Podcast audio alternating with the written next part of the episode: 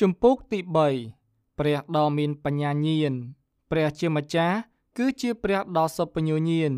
ទ្រង់ជ្រាបគ្រប់អ្វីអ្វីទាំងអស់គ្រប់អ្វីអ្វីដែលអាចនឹងកើតឡើងព្រមទាំងអ្វីអ្វីដែលពិតជាបានកើតឡើងផងទ្រង់ជ្រាបគ្រប់ព្រឹត្តិការណ៍និងរបស់សពសារពើទាំងអស់ទ្រង់ជ្រាបពីអតីតកាល បច្ចុប្បន្នកាល និងអនាគតកាលទ្រង់ឆ្វេងយល់អំពីរាល់គ្រប់អ្វីអ្វី ដែលមានជីវិត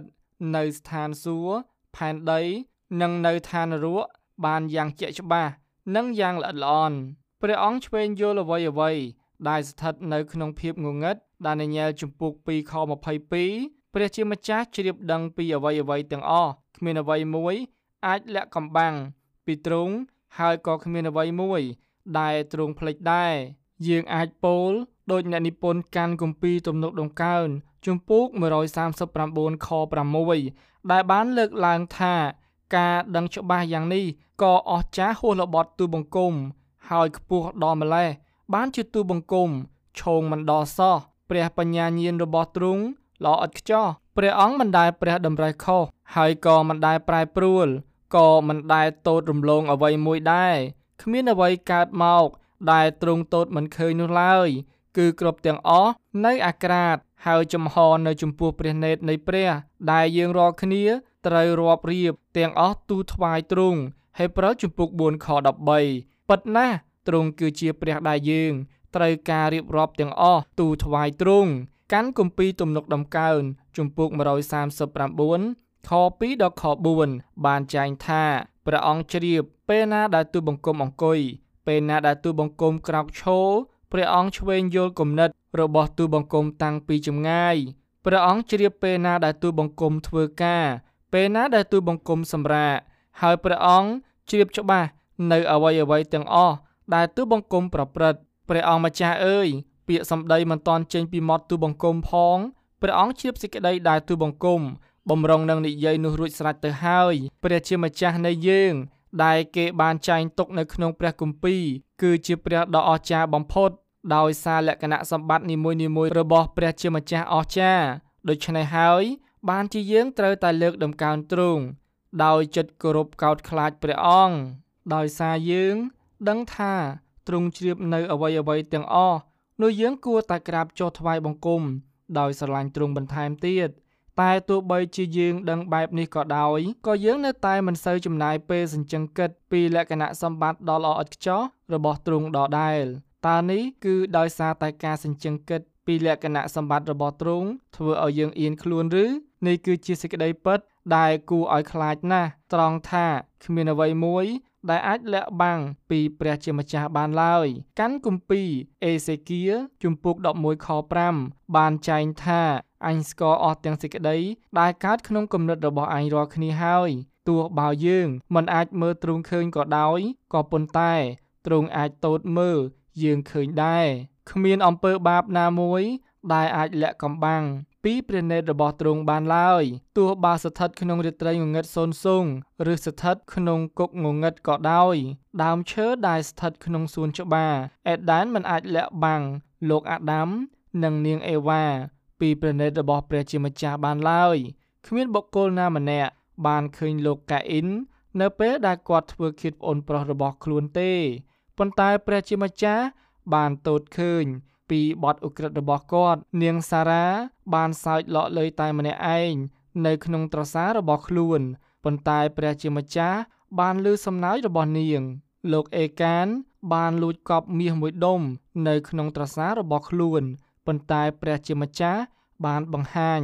ឲ្យសាសអ៊ីស្រាអែលឃើញ ស្ដេចដាវីតពិបាកក្នុងខ្លួន ហើយឈឺចាប់យ៉ាងខ្លាំង ក្នុងការដែលទ្រង់ព្យាយាមលាក់កំបាំងអំពើទុច្ចរិតរបស់ខ្លួនប៉ុន្តែមិនយូរប៉ុន្មានព្រះជាម្ចាស់បានចាត់ហោរាម្នាក់របស់ទ្រង់ឲ្យទៅនិយាយទៅកាន់ស្ដេចដាវីតថាឯមនុស្សនោះគឺជាអង្គទ្រង់នេះហើយសាមយូអែលខ្សែទី2ជំពូក12ខ7ព្រះជាម្ចាស់បានមានបន្ទូលមកកាន់អ្នកសរសេរព្រះគម្ពីរនិងអ្នកអានថាបាបឯងរាល់គ្នានឹងតាមឯងតន់ជនគណនា ជំពូក32ខ23ប្រសិនបើមនុស្សលោក អាចដកភាពសពញ្ញញាណរបស់ព្រះជាម្ចាស់ចេញបាននោះពួកគេនឹងព្យាយាមដកវាចេញ ពីទ្រង់ជាមិនខាន ការនេះសបញ្ជាឲ្យយើងឃើញថាគំនិតខាងសាច់ឈាមនោះរមែងទាស់ទៅតឹងនឹងព្រះរមជំពូក8ខ7ជាធម្មតា មនុស្សទុច្ចរិតតែងតែស្អប់ភាពល្អឥតខ្ចោះរបស់ព្រះជាម្ចាស់ ហើយពួកគេក៏ត្រូវតែទទួលស្គាល់ការស្អប់ខ្ពើមរបស់ខ្លួនផងដែរពួកគេប្រាថ្នាមិនចង់ឲ្យមានអ្នកណាម្នាក់ដឹងអំពីអំពើបាបដែលខ្លួនបានប្រព្រឹត្តក៏មិនចង់ឲ្យមាននរណាម្នាក់ឆែកឆេរមើលដួងចិត្តរបស់ខ្លួនឬក៏មកវិនិច្ឆ័យលើទង្វើរបស់ពួកគេទេ ពួកគេតែងតែព្យាយាមរកគ្រប់វិធីដើម្បីលុបបំបាត់ព្រះជាម្ចាស់ចេញពីគំនិតរបស់ពួកគេ គេមិនពិចារណាក្នុងចិត្តថាអញ នឹងចាំអស់ទាំងអំពើអាក្រក់របស់ខ្លួននោះទេ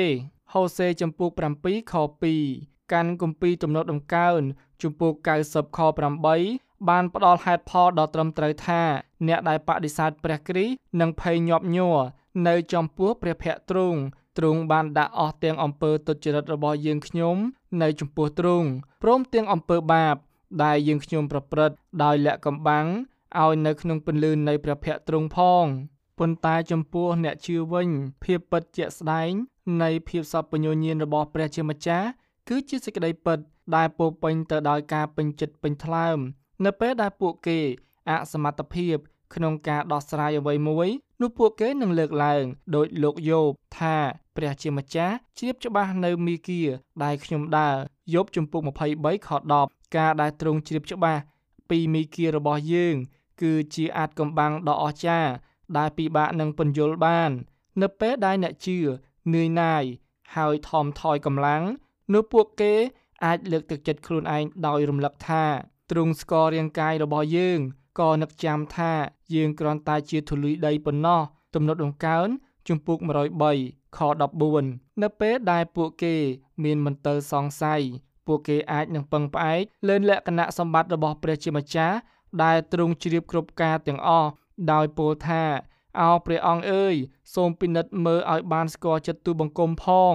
សូមលបងលោឲ្យជ្រាបអស់ទាំងគំនិត នៃទូបង្គំចោះសូមទតមើលបើមានអំពើអាក្រក់ណាមួយនៅក្នុងទូបង្គំហើយនាំទូបង្គំតាមផ្លូវដល់នៅអកលជានិច្ចទំនប់ដង្កើងជំពូក139ខ23ដល់24ការបរាជ័យដ៏កំសត់ គឺនៅពេលដែលទង្វើរបស់យើង ក្បត់ពីឧត្តមកតេរបស់ខ្លួន និងលែងចង់បដូរផ្ដាច់ជាមួយព្រះតទៅទៀតក៏សួរខ្លួនឯងថាតើយើងនៅស្រឡាញ់ទ្រង់ដែរឬទេ នោះយើងអាចលើកឡើង ដូចជាសាវកពេត្រុសថាព្រះអង្គម្ចាស់អើយទ្រង់ជ្រាបគ្រប់ការទាំងអស់គឺទ្រង់ជ្រាបថាទូបង្គំពេញចិត្តនឹងទ្រង់ហើយយូហានជំពូក21ខ17ខាងក្រោមនេះគឺជាហេតុផលខ្លះៗដែលនឹងលើកទឹកចិត្តរបស់យើងឲ្យអធិដ្ឋាន យើងមិនគួរបារម្ភថា ព្រះជាម្ចាស់នឹងមិនស្ដាប់ការអធិដ្ឋានរបស់មនុស្សសុចរិតនោះទេ ហើយយើងក៏មិនគួរបារម្ភថា ព្រះជាម្ចាស់មិនជ្រាបឬមិនតូចឃើញ ការដកដង្ហើមធំ និងទឹកភ្នែករបស់យើងនោះដែរពីព្រោះទ្រង់ជ្រាបគ្រប់ទាំងគំនិត និងបំណងចិត្តរបស់យើង យើងមិនគួរបារម្ភថាព្រះជាម្ចាស់ស្ដាប់មិនលឺពីអធិដ្ឋានរបស់អ្នកជឿណាម្នាក់ក្នុងចំណោមអ្នកជឿជាច្រើន ដែលបានលើកសំណូមពរអធិដ្ឋាន ដ៏ទ្រង់ច្រើនបែបយ៉ាងជារៀងរាល់ពេលវេលា និងរៀងរាល់ថ្ងៃនោះទេ ព្រះអង្គព្រះសន្តាប់លើគ្រប់ទាំងសំណូមពរអធិដ្ឋានរបស់យើងបាន ពីព្រោះព្រះបញ្ញាញាណរបស់ទ្រង់គ្មានព្រំដែនឡើយទោះបើមានសំណូមពរច្រើនប៉ុណ្ណាក៏ដោយក៏ទ្រង់អាចនឹងជ្រាបបានគ្រប់ទាំងអស់ក្នុងពេលតែមួយបានដែរទោះបើភាសាមិនអាចរៀបរាប់ពីចំណង់ចំណូលចិត្តរបស់យើងបានក៏ដោយក៏វាមិនមែនជាបញ្ហា ក្នុងការអធិដ្ឋានរបស់យើងនោះដែរត្បិតកាន់គម្ពីរអេសាយជំពូក65ខ24បានចែងថាគ្រានោះមុនដែលគេអំពាវនាវនោះអញនឹងតបឆ្លើយ ហើយការគេកំពុងតែចេញសម្ដីនៅឡើយនោះអញនឹងស្ដាប់ដែរអតីតកាលនិងអនាគតកាលព្រះអង្គម្ចាស់នៃយើងខ្ញុំទ្រង់ធំប្រសើរហើយមានឫទ្ធានុភាពក្រៃលែងឯប្រាជ្ញាញាណរបស់ទ្រង់ ក៏យល់គ្រប់ទាំងអស់ទំនប់ដំកើងជំពូក147ខ5ព្រះជាម្ចាស់មិនមែនគ្រាន់តែជ្រាប គ្រប់ព្រឹត្តិការណ៍ទាំងអស់នៅលើចក្រវាឡទាំងមូលនេះដែលបានកើតឡើង ពីអតីតកាលឬតែបច្ចុប្បន្នកាលនេះប៉ុណ្ណោះទេប៉ុន្តែទ្រង់ថែមទាំងជ្រាប គ្រប់អ្វីអ្វីទាំងអស់ដែលនឹងកើតឡើង នៅពេលអនាគតកាលទៀតផងទោះបើតូចឬធំក្តី ការជ្រាបនិងដឹងគ្រប់អ្វីអ្វីទាំងអស់របស់ព្រះជាម្ចាស់អំពីអនាគតកាលក៏ដូចជាអតីតកាល និងបច្ចុប្បន្នកាល គឺទ្រង់ជ្រាបដឹងយ៉ាងពេញលេញម្យ៉ាងវិញទៀតបើគ្មានព្រះជាម្ចាស់ទេនោះព្រឹត្តិការណ៍នៃអនាគតក៏មិនអាចកើតឡើងបានដែរពីព្រោះវាត្រូវពឹងផ្អែកលើព្រះទាំងស្រុងប្រសិនបើមានអ្វីមួយកើតឡើង ដោយឯកឯងក្រៅពីការគ្រងទុករបស់ព្រះជាម្ចាស់ នោះមានន័យថាវាមិនបានពឹងផ្អែកលើទ្រង់ទេ ហើយនោះក៏មានន័យថាព្រះជាម្ចាស់មិនមែនជាព្រះដ៏ឧត្តមឧត្តមដែរការដែលព្រះជាម្ចាស់ជ្រាបដឹងអំពីអនាគតមិនមែនគ្រាន់តែជាការមើលឃើញពីអនាគតប៉ុណ្ណោះទេប៉ុន្តែវាកើតឡើង ដោយសារវាជាប់តាក់ទងនឹងបំណងព្រះハរតីរបស់ទ្រង់ព្រោះទ្រង់ជាព្រះដែលបង្កើតអនាគតកាលឲ្យមានឡើង ព្រះជាម្ចាស់ផ្ទាល់បានគ្រងទុកគ្រប់អ្វីអ្វីដែលនឹងកើតមានឡើង ហើយគ្រប់អ្វីអ្វីដែលទ្រង់បានគ្រងទុកនោះនឹងត្រូវកាត់ឡើងជាមិនខានដោយដែលព្រះបន្ទូលរបស់ទ្រង់បានអះអាងរួចមកហើយថាទ្រង់ធ្វើតាមតែព្រះハរតីក្នុងពួកពលបរិវារនៃឋានសួគ៌ហើយនៅកណ្ដាលពួកមនុស្សលោកផងឥតមានអ្នកណាអាចនឹងខត់ទប់ព្រះハរតីទ្រង់ឬនឹងទូសួរទ្រង់ថាទ្រង់ធ្វើអ្វីដូច្នេះបានឡើយ ដានីយ៉ែលជំពូក4ខ35ជាថ្មីម្ដងទៀតនៅក្នុងចិត្តមនុស្សតែងមានគំនិតគិតធ្វើជាច្រើនយ៉ាង មានតែដំបូងមាននៃព្រះយេហូវ៉ាប៉ុណ្ណោះដែលនឹងស្ថិតស្ថេរនៅសុភាសិតជំពូក19ខ21ព្រះបញ្ញាញាណនិងព្រះចេស្តារបស់ព្រះជាម្ចាស់មានលក្ខណៈដូចគ្នាត្រង់ថាវានៅស្ថិតស្ថេរជានិច្ចទ្រង់បានធានាថាទ្រង់នឹងសម្រេចតាមអ្វីដែលទ្រង់បានគ្រងទុក ការដែលថាបំណងព្រះハរតីរបស់ព្រះជាម្ចាស់មិនអាចសម្រេចបាន គឺមិនអាចទៅរួចនោះទេ ហើយការដែលថាព្រះត្រៃឯកអាចមានបន្ទូលកុហកក៏មិនអាចទៅរួចដែរគ្មានអ្វីមួយនៅអនាគតដែលមិនមានលក្ខណៈប្រកបប្រជានោះទេព្រោះវាចោះចូលក្រោមផែនការរបស់ព្រះជាម្ចាស់ហើយផែនការរបស់ទ្រង់គឺប្រកបប្រជា ការគ្រងទុករបស់ព្រះជាម្ចាស់មិនមែនសម្រេចឡើងតាមរយៈអ្វីអ្វីដែលទ្រង់បានបង្កើត ឬត្រូវសុំការអនុញ្ញាតពីបុគ្គលណាម្នាក់ផ្សេងទៀតឡើយសូម្បីតែមួយក៏គ្មានផងគ្មានព្រឹត្តិការណ៍ណាមួយ នៅអនាគតដែលស្ថិតក្នុងការសង្ស័យថា វានឹងកើតឡើងឬអត់ដោយសារគ្មានអ្នកណាដឹងនោះទេ ការគ្រងទុកដែលព្រះទ្រង់ធ្វើនោះទ្រង់បានជ្រាប តាំងពីអស់ករៀងមកកិច្ចការជំពូក15ខ18អ្វីអ្វីដែលព្រះជាម្ចាស់ បានគ្រងទុករួចហើយនោះគឺมันអាចបត់បែនបានឡើយត្បិតទ្រង់មិនចេះប្រែប្រួលសូម្បីតែស្រមោលនៃសេចក្តីផ្លាស់ប្រែក៏គ្មានដែរយ៉ាកុបជំពូក1ខ17ហេតុដូច្នេះហើយបានជាកាន់គម្ពីរវិវរណៈជំពូក1ខ1បានប្រាប់យើងយ៉ាងច្បាស់ពីព្រឹត្តិការណ៍ដែលនឹងកើតឡើងនៅអនាគតថានេះជាការបើកសម្ដែងរបស់ព្រះយេស៊ូវគ្រីស្ទដែលព្រះបានប្រទានដល់ព្រះអង្គ ដើម្បីបង្ហាញឲ្យអ្នកបម្រើរបស់ព្រះអង្គបានឃើញពីអស់ទាំងហេតុការណ៍ដែលបន្តិចទៀតត្រូវកើតមានទ្រង់ក៏បានសម្ដែងឲ្យឃើញ ដោយចាត់ទេវតារបស់ព្រះអង្គមកជួយយូហាន ជាអ្នកបម្រើរបស់ព្រះអង្គគ្រប់ទាំងទំនាយដែលមាននៅក្នុងព្រះបន្ទូលរបស់ព្រះជាម្ចាស់បង្ហាញពីព្រះបញ្ញាញាណដ៏ល្អឥតខ្ចោះរបស់ទ្រង់ព្រះគម្ពីរសញ្ញាចាស់បានទាយទុកជាច្រើន អំពីប្រវត្តិសាស្ត្រអ៊ីស្រាអែល ហើយយើងក៏ឃើញដែរថាទ្រង់បានបំពេញសម្រាប់ទំនាយទាំងនោះយ៉ាងពេញលេញនៅប៉ុន្មានទសវត្សរ៍ក្រោយនេះព្រះគម្ពីរសញ្ញាចាស់បានទាយអំពីកិច្ចការដែលព្រះគ្រីស្ទបានធ្វើនៅផែនដីនេះ ហើយក៏បានប្រាប់យើង អំពីការដែលព្រះជាម្ចាស់បំពេញសម្រាប់ទំនាយទាំងនោះយ៉ាងពេញលេញផងដែរបទទំនាយបែបនេះបានសម្រេចតាមរយៈទ្រង់តែមួយអង្គប៉ុណ្ណោះព្រោះទ្រង់ជ្រាបពីពេលវេលាចុងក្រោយ តាំងពីដើមដំបូងមកម្លេះហើយព្រះបញ្ញាញាណរបស់ទ្រង់គឺពឹងផ្អែកលើការដែលថាគ្រប់អ្វីអ្វីដែលទ្រង់បានកំណត់ទុកប្រកាសជានឹងកើតឡើងមែនជាមួយគ្នា ទាំងព្រះគម្ពីរសញ្ញាចាស់និងសញ្ញាថ្មី គឺសុទ្ធតែបានប្រកាសអំពីកិច្ចការមួយចំនួន ដែលនឹងកើតឡើងនៅពេលអនាគតហើយកិច្ចការទាំងអស់នោះត្រូវតែសម្រេចព្រោះព្រះជាម្ចាស់ដែលបានមានបន្ទូល ប្រាប់អំពីការនោះ ទ្រង់បានមានព្រះតម្រេះទុកជាមុនហើយលោកកាជំពូក24ខ44ចូលគុំច្រឡំថាព្រះបញ្ញាញាណនិងព្រះប្រាជ្ញាញាណគឺជាអ្វីដែលនាំឲ្យកិច្ចការមួយកើតឡើងនោះឡើយគ្រប់កិច្ចការទាំងអស់ដែលបានកើតឡើង ឬដែលនឹងកើតឡើង គឺមិនមែនដោយសារតែព្រះជាម្ចាស់ជ្រាបពីការទាំងនោះប៉ុណ្ណោះនោះទេ ព្រោះគ្រប់អ្វីអ្វីទាំងអស់ដែលបានកើតឡើងសុទ្ធតែព្រះជាម្ចាស់ បានគ្រោងឲ្យវាកើតឡើងតាមបំណងព្រះハរតីរបស់ទ្រង់រួចទៅហើយ អ្នកណាដែលពិតជាជឿលើព្រះបន្ទូល អ្នកនោះនឹងច្បាស់ជាដឹងយ៉ាងប្រកបថា គ្រប់រដូវកាលទាំងអស់នឹងបន្តកើតមានឡើងយ៉ាងរលូន រហូតតតែប្រវត្តិសាស្ត្រនៃផែនដីនេះបានកន្លងផុតទៅលោកកបាត់ចំពោះ8ខ22ប៉ុន្តែហេតុការណ៍ដែលកើតឡើង ជាបន្តបន្ទាប់គឺមិនមែនដោយសារបុគ្គលនោះ ដឹងពីហេតុការណ៍ដែលនឹងកើតឡើងនោះទេចូលគុំច្រឡំថា ព្រះបញ្ញាញាណរបស់ព្រះជាម្ចាស់កើតមានឡើងដោយសារកលៈទេសៈដែលនៅជុំវិញទ្រង់នោះឡើយតែផ្ទុយទៅវិញ គឺអ្វីអ្វីទាំងអស់បានកើតឡើង តាមការគ្រងទុករបស់ទ្រង់ជាមុនព្រះជាម្ចាស់បានជ្រាបដឹង ហើយក៏បានជ្រាបជាមុនរាប់រយឆ្នាំមុន អំពីការសគត់របស់ព្រះរាជបុត្រាទ្រង់ដែរ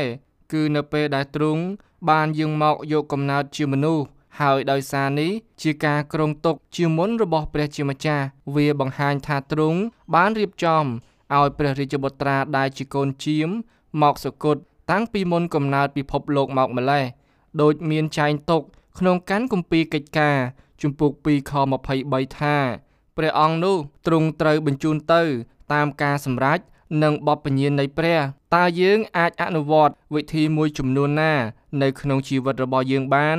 ព្រះប្រាជ្ញាញាណដ៏គ្មានព្រំដែនរបស់ទ្រង់គួរឲ្យយើងមានការស្ញប់ស្ញែងចំពោះព្រះជាម្ចាស់ព្រះជាម្ចាស់ពិតជាមានព្រះប្រាជ្ញាញាណខ្ពស់លើសអស់ទាំងអ្នកប្រាជ្ញនៅលើលោកនេះក្នុងចំណោមយើងរាល់គ្នាគ្មានអ្នកណាម្នាក់ដឹងថាថ្ងៃនេះនឹងមានអ្វីខ្លះកើតឡើងនោះទេប៉ុន្តែព្រះជាម្ចាស់ជ្រាបគ្រប់អ្វីអ្វីទាំងអស់ដែលនឹងកើតឡើងនៅពេលអនាគត គួរតែស្ញប់ស្ញែងព្រះអង្គដោយចិត្តបរិសុទ្ធចំពោះប្រាជ្ញាញាណដ៏គ្មានព្រំដែនរបស់ទ្រង់គ្មានការណាមួយ ដែលយើងធ្វើនិយាយឬគិត ដែលអាចធ្វើឲ្យយើងកិច្ចផុតពីសពញ្ញញាណរបស់ទ្រង់បានឡើយកាន់គម្ពីរសុភាសិតជំពូក15ខ3បានចែងថាព្រះនេតនៃព្រះយេហូវ៉ានៅគ្រប់អន្លើក៏យាមមើលឃើញទាំងអស់ទោះទាំងការអាក្រក់និងល្អផង ប្រសិនបើយើងសញ្ជឹងគិតពីការនេះជាញឹកញាប់នោះវានឹងបដូរទិសផ្លូវនៃជីវិតយើង យើងគួរតែនិយាយដូចនាងហាកាថាព្រះដ៏តូចឃើញ ជាជាងការប្រព្រឹត្តទង្វើ ដែលមិនមានសេចក្តីមេត្តា ការដែលគ្រិស្តបរិស័ទយល់ថាព្រះជាម្ចាស់ជ្រាបគ្រប់អ្វីអ្វីទាំងអស់ដោយគ្មានព្រំដែន គួរតែជំរុញឲ្យពួកគេ